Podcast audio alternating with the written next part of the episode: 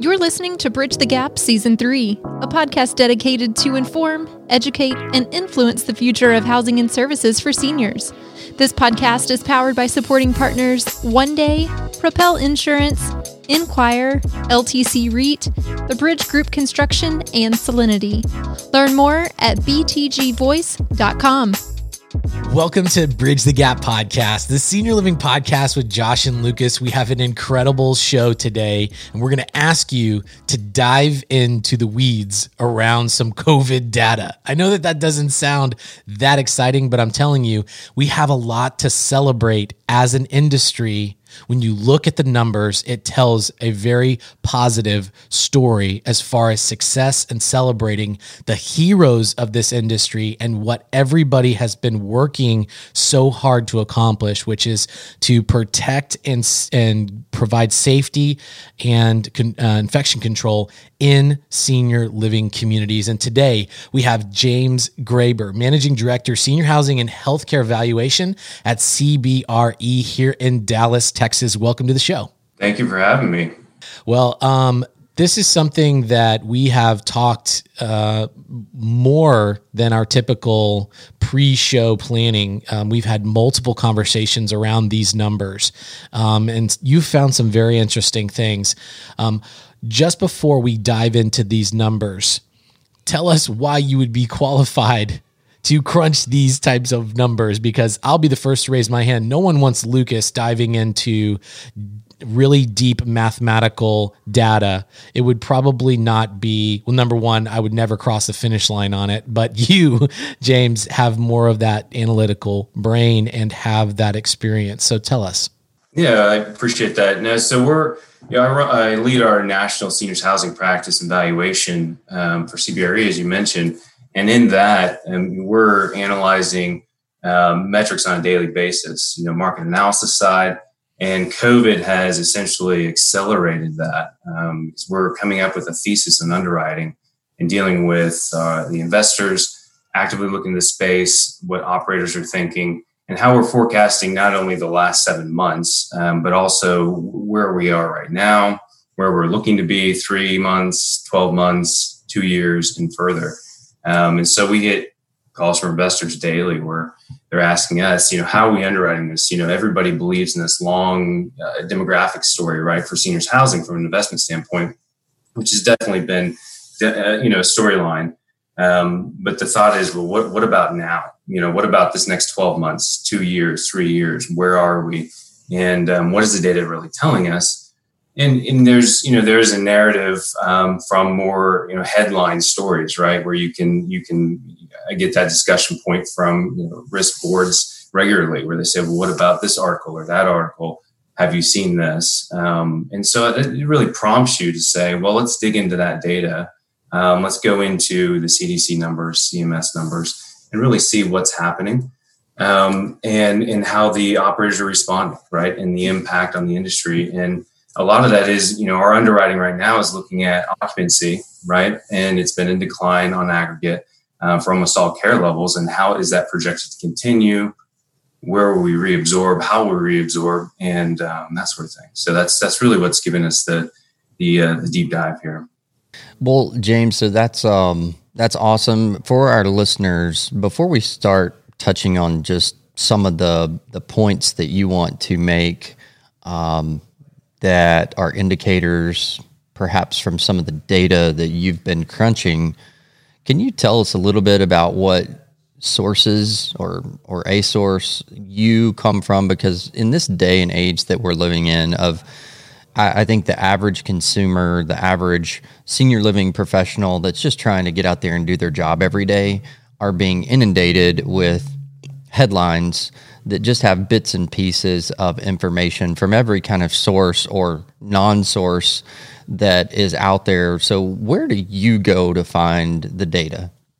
Yeah, so when we're, we're looking at the COVID um, COVID impact and, and analyzing where where where census is declining due to you know, natural attrition versus where is it um, you know folks just being you know, nervous about going into communities that sort of thing um, you know we obviously stay away from news media that sort of thing and there those kind of sources we're looking at CDC um, for uh, infection and and, and uh, mortality data itself, um, and looking at what has historically happened. Same thing with CDC, um, CMS data um, on what their rates are and bifurcated by age groups and cohorts.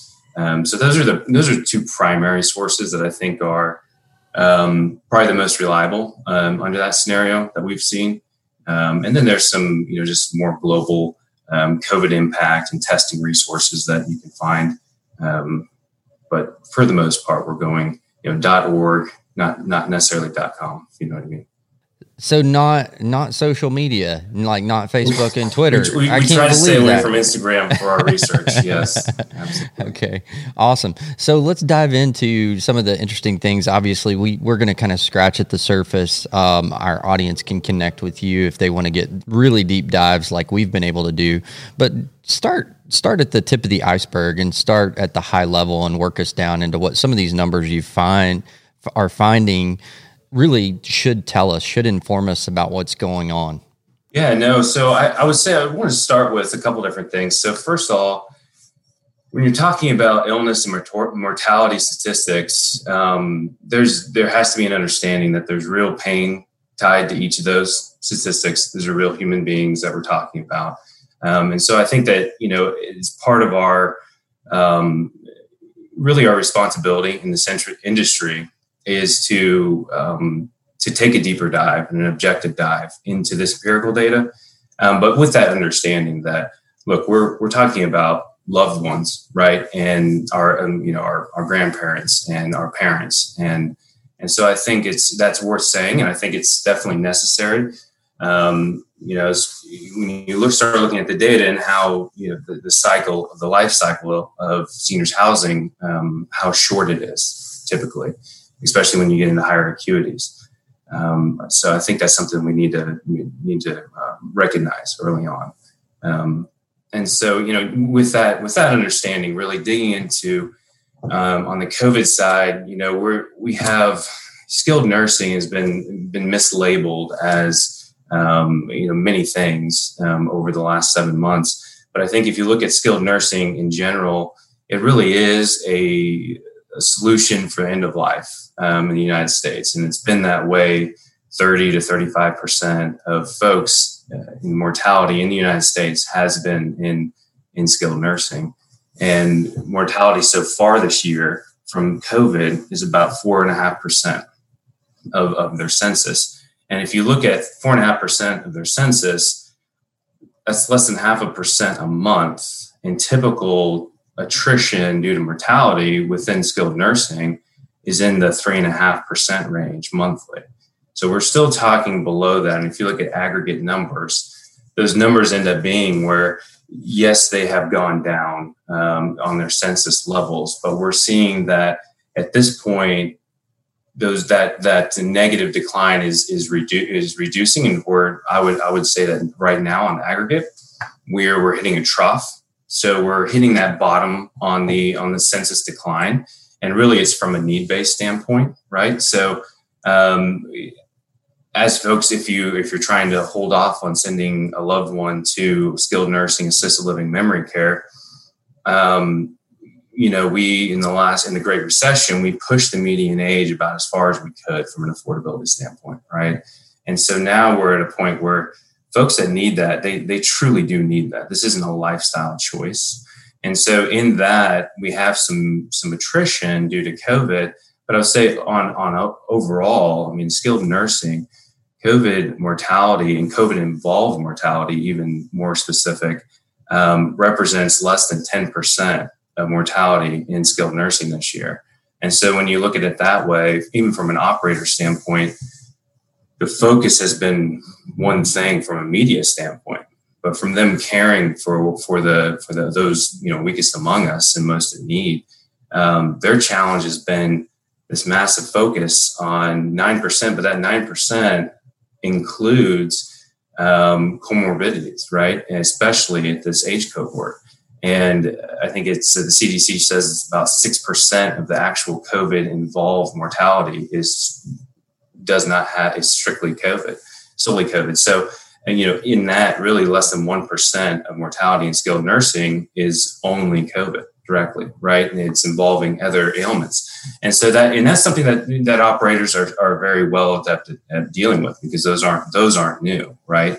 Um, but there's a, just a whole new dynamic here where we're focused in on this one to nine percent, however you're calculating that, and there's still 90 plus percent of the census um, that's you know, turning over and that's a um, you know that's a that's a consideration. I think that that the operator should be celebrated for that for several different reasons, but I think that that that's a heavy lift to get your staff to completely change everything, um, and while keeping those those rates low, and even you know looking at the overall mortality this year being a um, on par or actually well below what it has been historically. Um, I think it's evidence itself of you know how well they've done. Um, and I think in you know the skilled nursing side, um, not to focus too much, but it's really the high acuity um, component. But we're seeing, you know, it's interesting. We just were this this week we're coming out with our investor survey, um, seniors housing investor survey, and in that the only um, care level that did not increase in cap rates was flat with skilled nursing, and most folks that aren't familiar with the industry or that that deep in the industry that's somewhat shocking to them because they see the headlines and they think skilled nursing is just you know getting getting crushed. Um, but I would say that even early on in the in the pandemic, first month or two, really you know getting two to three months in, um, we were already seeing that be the most demand um, from the buy side, and um, and so you know it wasn't a shock to us to see that. Um, and it takes some explanation as to why. And those are properties that are, you know, operating with no margin, maybe negative margins. That's really the concept of it's need based. It's not going away anytime soon, and you know, there's not another alternative, and is a selected alternative in our country for um, for taking care of our our elders. Well, you know, Lucas James, I'm listening to this, and it's very different. Um, it paints a very different story from what um, a newspaper or a headline um, that we've probably all witnessed over the last several months is um, is painting of of what we call our industry. Um, as you mentioned, the skilled nursing sector of our industry. Um, I think it's very important message what you've just said, and and really it should be a wake up call to all the operators um, out there that when we really dive into the data and really understand the sources, it's amazing. Um, really, what a great job these senior living operators have done this year overall, in spite of everything that's been thrown at them. So, a couple of questions that I have for you, um, and I'll just start with one. So, you picked out um, the, the, the nursing sector, the nursing home sector, is there similarities in the statistics, in the data, the trends when we go maybe a little further downstream in the acuity and we look at the maybe uh, if you could classify it as the more assisted living or memory care acuities or or is data even being tracked as well in those type of communities? Yeah, so the, the assisted living, you start, you break away from CMS and CDC requirements, right, for for how they're reporting. Um, but I would say that you know if you break out on just by age cohorts and you look at um, COVID COVID based mortality um, from 75 plus, I mean you're talking um, it's 0.55 percent of that age population. Um, and I would, uh, you know, if you look at skilled, you know, assisted living memory care is about a, about a million folks, right, in the country, um, out of a population of 22 million. Um, but I, we don't have the actual data from communities. I would say we have reported data. Um, so Ventas came out last week with the third quarter. Um, they mentioned that I think they have 93% of their communities, which represented about 35,000 units um, have no uh, no sign of COVID or no positive tests in the last several weeks. Um, if you look at you know all the portfolios that we track along the way, and as we're underwriting, we're not seeing the penetration um, to the level that you may you may hear, right? And and I think some of the some of the headlines that you may be referencing, they'll say seniors housing and skilled nursing, when they really are just they, there's a lack of understanding outside the industry of what those actually are. Um, because they're really referencing skilled nursing, right? Um, and so I think there's a two two different things here where we're saying we're supporting the industry in skilled nursing. We don't want to break away and say no, that's the skilled nursing's problem, right? We're seniors housing. Um, I would say no, skilled nursing is actually doing a phenomenal job given the tasks they've been they've been handed, right? And I think that the data supports that. Um, I think um, you know the the the negative absorption or the you know the attrition and occupancy over the past seven months would be more of a perception and a holding off, right? And folks are not going in and getting their wellness checks. They're not going in. So of course, this is one of those items that they would say, we're going to push it as far as we can. Um, but back to the, the, the assisted living, is I would say the the properties that we track and we we appraise and, and work on a little over 2,100 properties a year. Um, so in that, and we we manage several portfolios, and we're not seeing we're seeing declines, right? And some on aggregate, and there are it's more bifurcated by by operator. Um, there's really one location geography that's being hit the hardest on the occupancy side. And obviously, that's the Northeast, just on an aggregate level. Overall, though, there's not a, a geography that I'm we're seeing that there's a specific decline. It's more property based, right? Um, but in all, it's not necessarily due to um, COVID mortality, right? So we're seeing it's more in assisted living it's it is need based, right? But it's lower acuity, so you can hold off a little longer. Um, and I think that's what we're seeing um, folks do. And I think I was speaking with an operator um, actually yesterday, and he said, really, at the end of the day, if it's a if it if you're allowing um, the adult children to come visit, that it, but until that happens, um, and that's starting to to happen now, and starting to be um, CMS guidelines, but it's not it's not permitted everywhere, right? And so as that happens, um, I think that we'll start seeing the positive absorption, um, which we're already seeing. I mean, one of the portfolios that we we manage that has the had the most significant in northeast base and had the most significant decline on aggregate of any uh, portfolio that we've seen. Um, they about two months ago they started seeing a positive, a positive net absorption, right? Kind of hit a trough, and so we're seeing that just uh, overall. Um, in some areas, it was never, never went down, or it went down 100, 200 bips on their occupancy.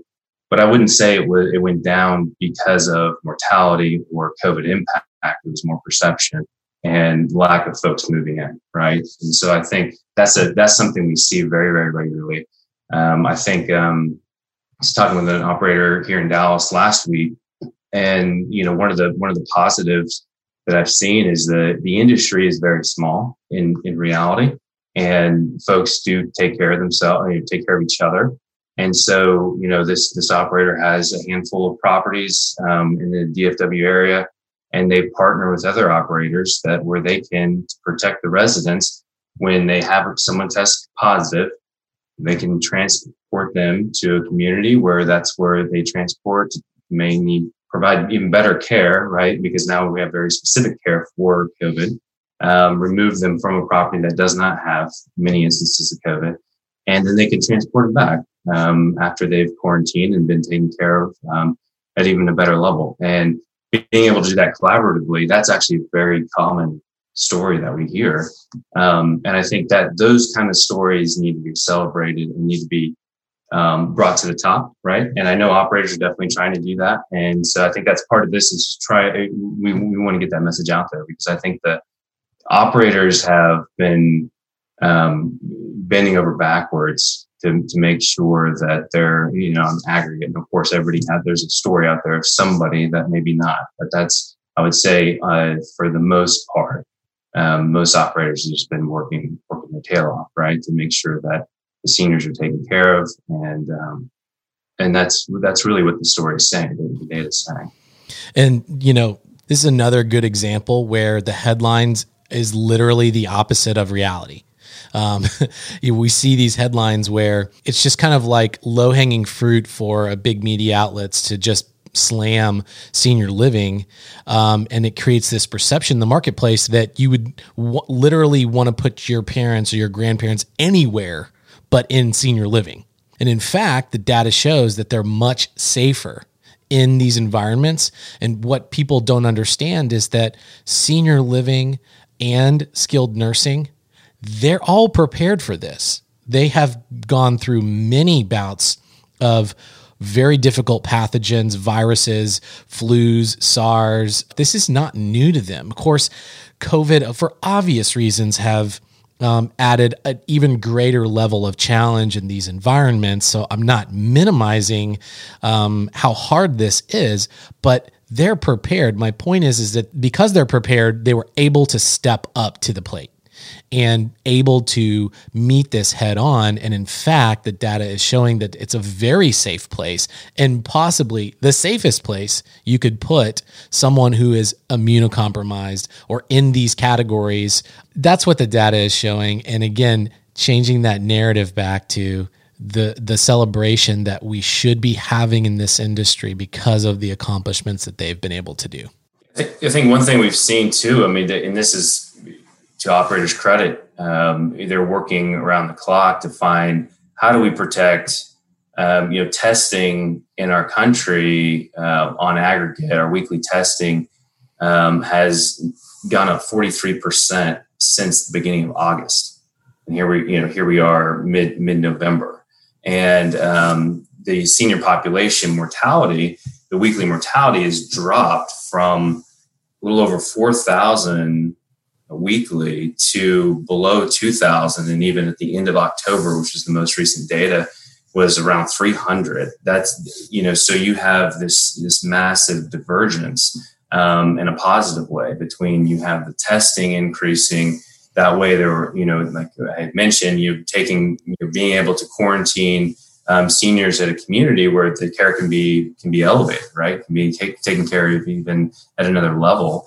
um, and they, we can do that sooner. Um, and it's becoming something that we can uh, the operators can afford to do, right? And um, so I think you know things like that we're seeing that really the the care is just increasing exponentially, um, and the understanding is is there too. So it's um, it's exciting to see. I mean, it's exciting to see how quickly because in reality, while it, you know it's been a very long seven, eight, I guess we're eight nine months in at this point. It's hard to keep track, but um, you know it, it, that's real. That's very quick in the scheme of uh, what was asked. So I think it's um, a positive indication.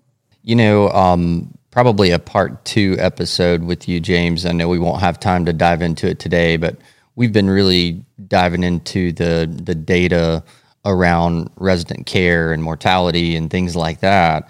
But really, the heroes that we have to think for that, I would love to see some data around many of the things that have given our industry black eyes on, which is things like employee turnover, um, data around missed shifts, and things like that. Because I can tell you from all the community operators that I've talked to across the country, almost every single one, their employee turnover has gone down drastically uh, during this pandemic time. And I think it, it's just a testament to show the commitment level of the workers in our industry that show up every day, even during a pandemic, and double down. Uh, gosh, even on this show, Lucas, we've had story after story of people leaving their families and moving into the communities just so they didn't bring anything into those residents um, right there on the front line. So in all of this, I think there's so many things that we can infer about the industry that's so positive. Um, we love to talk about those positive stories, and, and James, this is this has been really enlightening for me. That'd be great. Yeah, the, the, both the, adding some data on the resident care side. That'd be it's a great great idea. Well, James, thank you so much for doing this hard work of getting into these numbers and then sharing it with us. I think it's been eye opening to make these comparisons, especially to um, other years. And so I know that our listeners are going to want to connect. Um, so for our listeners, we'll make sure that we connect with James in the show notes uh, so that they can reach out to you. And then go to btgvoice.com and you can download the transcript of this show. You can go back and listen to it. You can go back and watch the video and then connect with us on our social sites. Give us your thoughts. Um, there's a lot of people out there that are in these communities and have experienced exactly what we're talking about in real time um, and have also had the experience of then uh, reading these headlines and probably shaking their heads and saying, this is not an accurate depiction of what our industry is actually accomplishing. And so we just want everybody out there, as we've said from the beginning, all the frontline workers, all the executive directors, the administrators, the staff, the executives, these operators in the in the business, which is the core of our audience and our listeners. We want you to know that we are continuing to root for you. We're continuing to think and pray for you. You're doing an amazing work and you are not forgotten. And we're going to continue on the Bridge the Gap network to bring good guests, good content related to the truth around this industry, which there is a lot to celebrate and there is a great path forward. And it's because of the people in this business that we can do that and that we can celebrate. So, with that being said, thanks to everybody for listening to another great episode of Bridge the Gap. Thanks for listening to this episode of Bridge the Gap, the Senior Living Podcast. We'd love to hear from you, so visit btgvoice.com for all things about the podcast. Powered by supporting partners One Day, Propel Insurance, Enquire, LTC REIT, The Bridge Group Construction, and Solinity.